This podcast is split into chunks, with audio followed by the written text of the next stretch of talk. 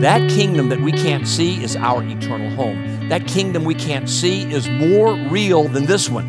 For this one will fade away, that one will last forever. And Jesus said, if you want to be a citizen of that kingdom, you've got to be born again. This is Moments of Hope with David Chadwick. If you were asked what the most famous verse in the Bible is, what would you answer?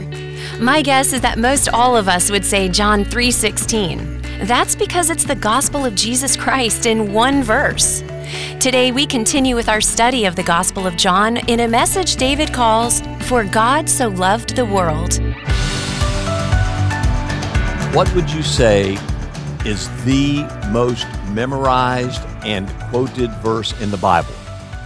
Uh, my guess is you probably said John 3 16, for that's probably true. Uh, it's the verse that the guy with the crazy hair at the football games always tries to get into the camera and holds up the placard that says John 3:16. That's because it is the gospel in miniature. It's one verse that shares the gospel of Jesus Christ. I would adjure all of you parents out there to have your children memorize that verse, whether they're young or older, have them memorize that verse because it is the gospel in miniature. It's so important to put that word in the hearts of our little ones. Who knows how it's going to blossom and bloom in the years to come?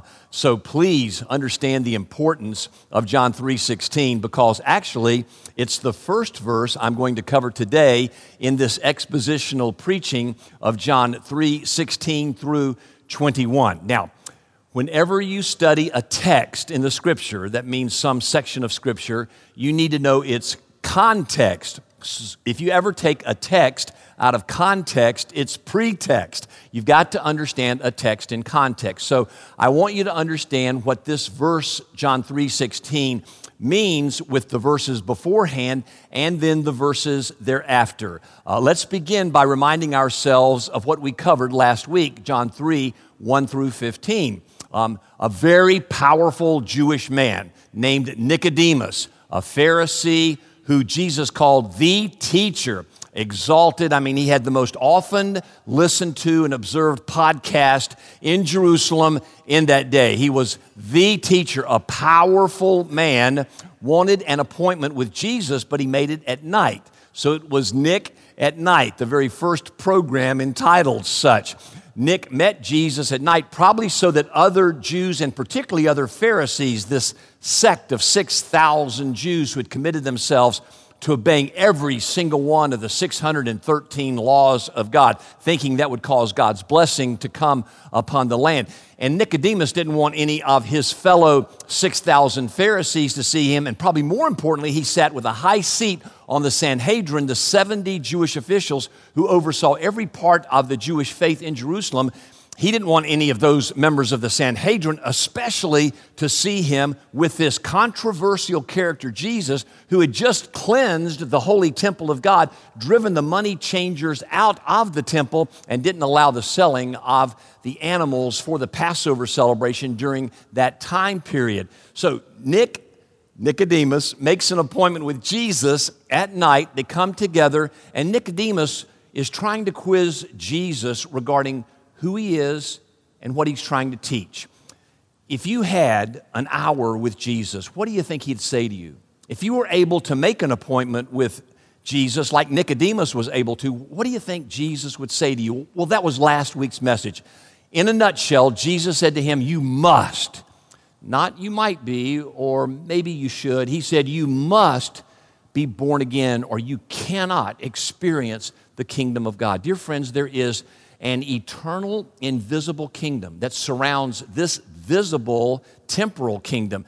That kingdom that we can't see is our eternal home. That kingdom we can't see is more real than this one. For this one will fade away, that one will last forever. And Jesus said, if you want to be a citizen of that kingdom, you've got to be born again. You've got to have your dead spirit within you made alive by the power of the Holy Spirit. You've got to have that dead heart in you excised and put in then anew a new heart that is filled with God's love, mercy, and kindness, filled with the Holy Spirit. And unless that happens to you, unless you die to your sins and you repent of all of your sins and move away from them, and unless you have the Holy Spirit living within you, you cannot see nor experience the kingdom of God.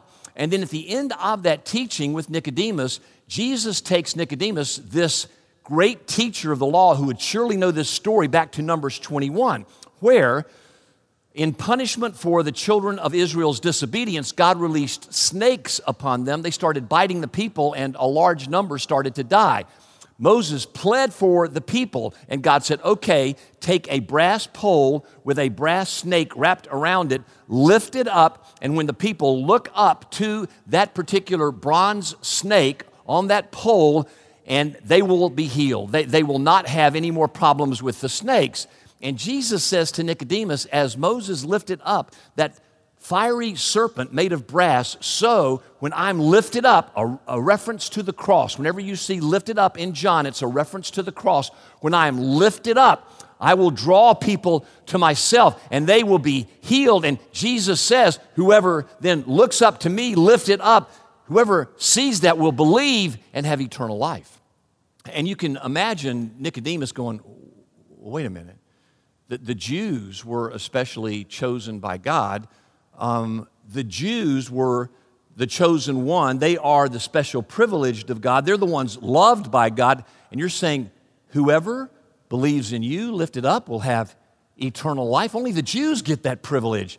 And you can almost see Nicodemus's eyebrows arch upward as he went, Really? Whoever believes? In light of that, this interaction with Nicodemus right after Jesus tells about the fiery bronze serpent lifted up on that bronze pole. And when it's seen by the children of Israel, they're healed. Similarly, when people look up at Jesus on that cross, they're healed of their sins. And whoever looks up is granted eternal life. Whoever? Gentiles? Really? In light of that, Jesus then furthers his teaching by going to verse 16 of John 3. And let me go through each one of these words very carefully and specifically so that you once again can understand the gospel of Jesus Christ, this most often quoted and written down verse in the Bible. It starts with for. So Jesus is taking Nicodemus back to his last words that whoever believes in him may have eternal life. That's Jesus lifted up for, connecting that for God. Let's pause there. Who is God? The Christian God is one God in three persons. Uh, we believe that's a mystery. It can't be fully explained in this temporal world, but it's fully understood in the eternal world. For God, one God in three persons Father, Son, and Holy Spirit. All kinds of illustrations have been attempted through the years to help people understand what's called the Trinity, a unique doctrine of the Christian faith. If you are a follower of Jesus, you must believe in the Trinity. You have no other option. We don't believe in three gods, we believe in one God in three persons Father, Son, and Holy Spirit. And you might look at an egg, for example, and that egg is called an egg, but there are three parts to it the yolk, the shell, and the egg white one egg, but three different parts to it, all of them necessary for that to be called an egg. Uh, there are all kinds of Trinitarian ideas in our universe. For example, our world is earth, wind, and fire, the three elements that exist there. Um, we have in our own personality, as we looked at last week from 1 Thessalonians 5.23, that we are body, soul, and spirit. Well, one person with a body, soul, and spirit, one God, Father, Son, and Holy Spirit. We need to understand that for the cross of Jesus Christ to make any sense. So we have for God, this wonderful creator, one God in three persons, so loved. Well, who is God? The major characteristic of God in the Bible is love. He, he had to be love in order for him to love perfectly within himself.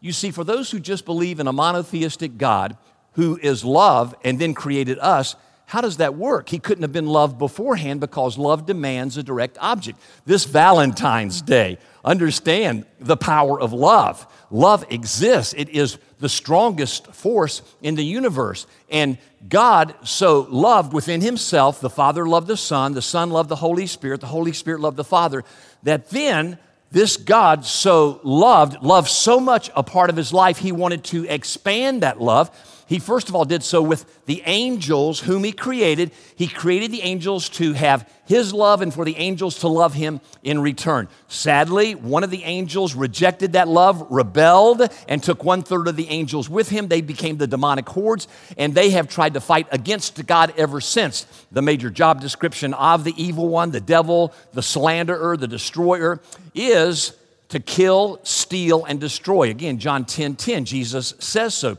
But God so loved the world that he wants to give this world life. So God so loved this world. And you can imagine here Nicodemus as well going, Well, he just said, whoever sees the one lifted up and believes he, she has the gift of eternal life, not just the Jews. And here his eyebrows must have arched even more upward as Jesus said, For God, the one God in three persons, so loved within himself that he created this world. After the angels, he created this world. He created you and me to participate in that love. The major reason God created you, folks, is to experience his love, to know how much he loves you, and for you to love him in return, and to have a deep, intimate, personal love relationship with him. And here, Jesus clearly says that that love that God has when he created this world was for everyone. He did it for the world, for God so loved the world. And Nicodemus again is probably thinking, but, but the Jews are God's chosen. He only gave his life to his chosen people. And here Jesus is saying, no, that God's love is for the entire world. How much does he love? That he gave. God is also a giver. You need to know that everything you have in this world is a gift from God. Everything. Think about the next beat of your heart. Think about the next gulp of air you ingest in your lungs. Think about the food you'll partake of today. Think of the house you have and the cars that you drive. And you say to me, Well, I worked hard to buy those things. Where did you get the strength to work hard? Everything is a gift from God. Therefore, the major characteristic of God's people who understand this truth should be humility. What do we have to be proud of?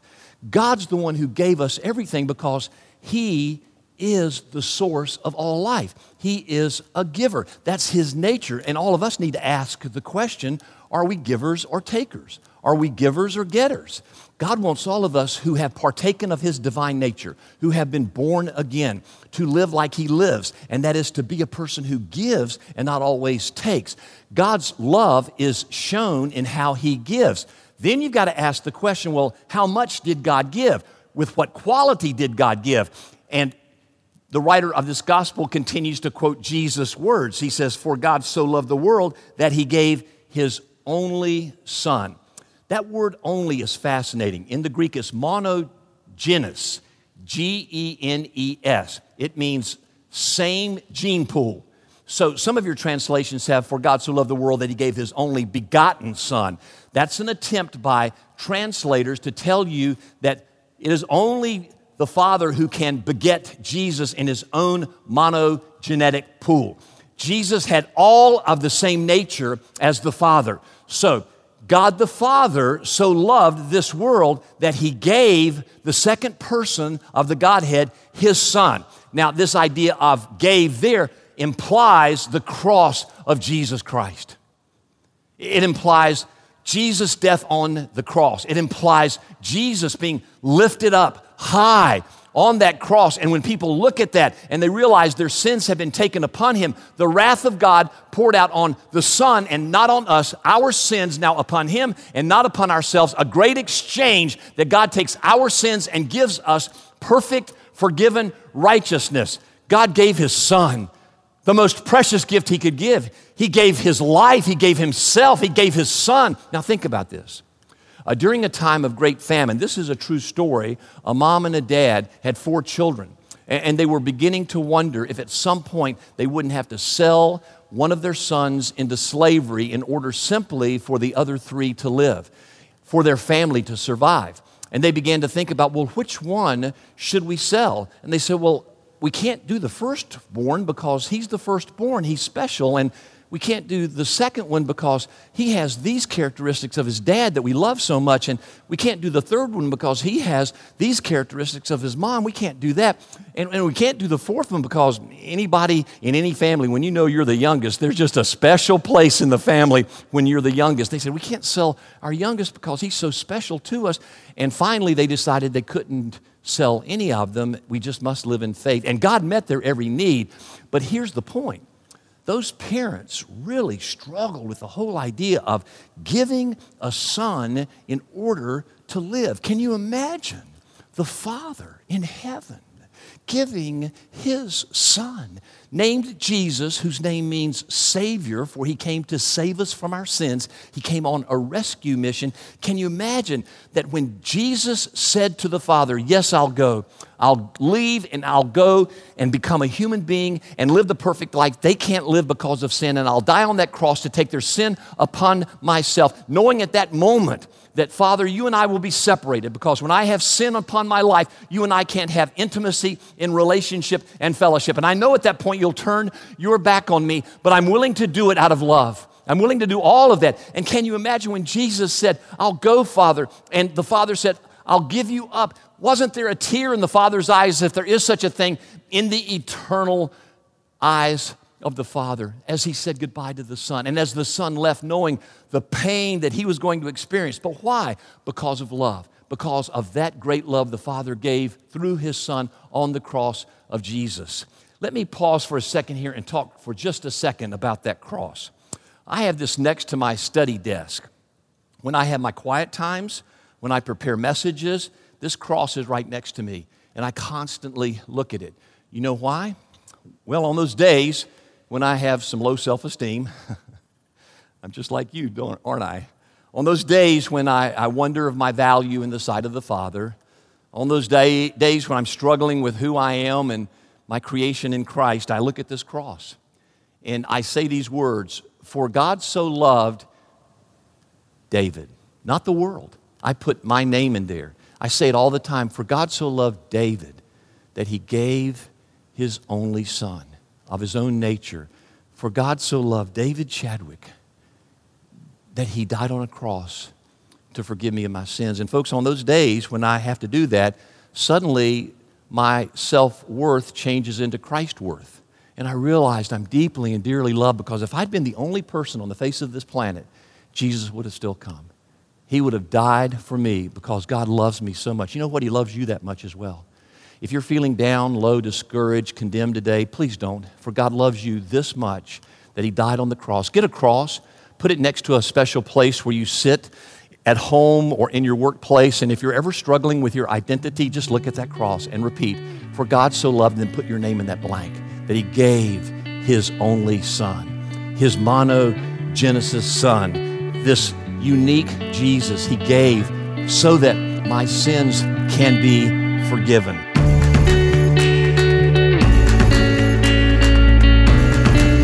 This is Moments of Hope with David Chadwick. Thanks for listening. Coming up, David joins me in the studio to talk about finding balance in our lives. We'll be right back. In our community, there are countless people at the intersection of homelessness and addiction. I'm Tony Marciano, President and CEO of Charlotte Rescue Mission. For over 80 years, we have been helping these men and women who struggle with addiction. You know, you've probably seen the individuals who stand at the end of the interstate ramp. They're holding a sign that says hungry, will work for food. And maybe you've felt the skepticism of how are they going to use any money that I give them? What do those individuals truly need? Well, at Charlotte Rescue Mission, we are all about transformation. At our men's campus, which is called Rebound, and our women's campus, which is called Dove's Nest, we uniquely work from the inside out to address the root cause of someone at the crossroads of addiction and homelessness. The rescue mission provides free, Christian, residential, high quality substance abuse recovery programs to members of our community who would otherwise not be able to afford such services.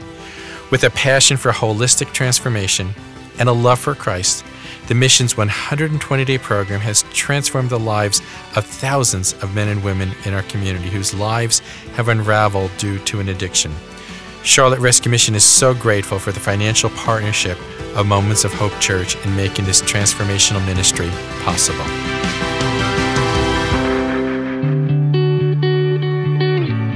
I'm Jen Houston, and with me today is our pastor, David Chadwick. David, thank you so much for being with us today. Thank you, Jen. It's always great being with you.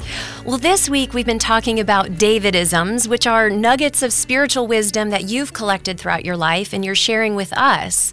And today we come to the idea of finding balance between our work life and prayer life. Can you tell us about this? Yeah, let, us talk about this because it's very important. Life is often a balance between two truths, and as we live both of them out, we really find how God wants us to live. Mm-hmm. And today's Davidism is one of those. Uh, work like it all depends on you and pray like it all depends on God. Hmm. Uh, many attribute this principle to St. Augustine in the fifth century. He is generally considered by many perhaps the greatest theologian the church has ever known. Hmm. And again, he's the one who came up with this work like it all depends on you, but pray like it all depends on God. So let's start with prayer. Uh, it is so important to believe that prayer is for us a gift from God to be able to request what we need. Mm-hmm. The Father knows we have needs, so we need to go to Him for those needs. Jesus in Matthew 7, verses 7 through 11 said, You know, you earthly fathers, when your children ask for fish, you don't give them a snake. Uh, when they ask you for bread, you don't give them a stone. And then Jesus says these three powerful words How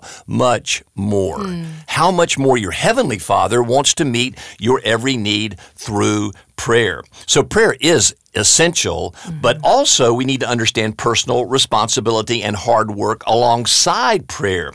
God expects us to do our part and use the gifts and talents that He has given us.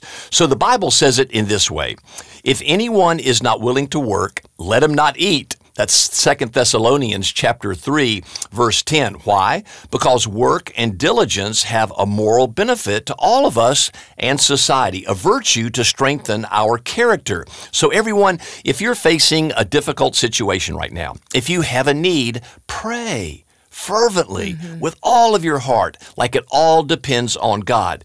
Then take responsibility. Work hard as well, like it all depends on you. And somewhere in that balance, you'll find God's truth and the answer to the longings of your heart. Once more, work like it all depends on you, but pray like it all depends on God. This is so good, and it reminds me of a popular Christian song that's on the radio, and it's been out for a couple years right now. And it's this this guy through his song is kind of complaining to God about all this hurt around him. And then through this song prayer, he hears God say, well, I did something about it. I created you. Mm. So I think that's a great picture of praying and then feeling empowered to do something and you're partnering with God. Yeah, that's a great image. It has me picturing clasp hands in prayer, and then after the prayer, hands that are open up yeah. to be God's hands of help to ourselves and other people in this world. And somewhere again, in that delicate balance, you find how God wants you to live. Yeah, that's so good, so helpful. Thank you so much for these insights, David. Well, you're welcome, Jen. And everyone out there, please realize you have a responsibility to pray. You also have a responsibility to do all that you can do. Mm-hmm. And in that, God will work powerfully and significantly in your your life. If you would like to receive in your inbox daily every morning at 7 a.m.,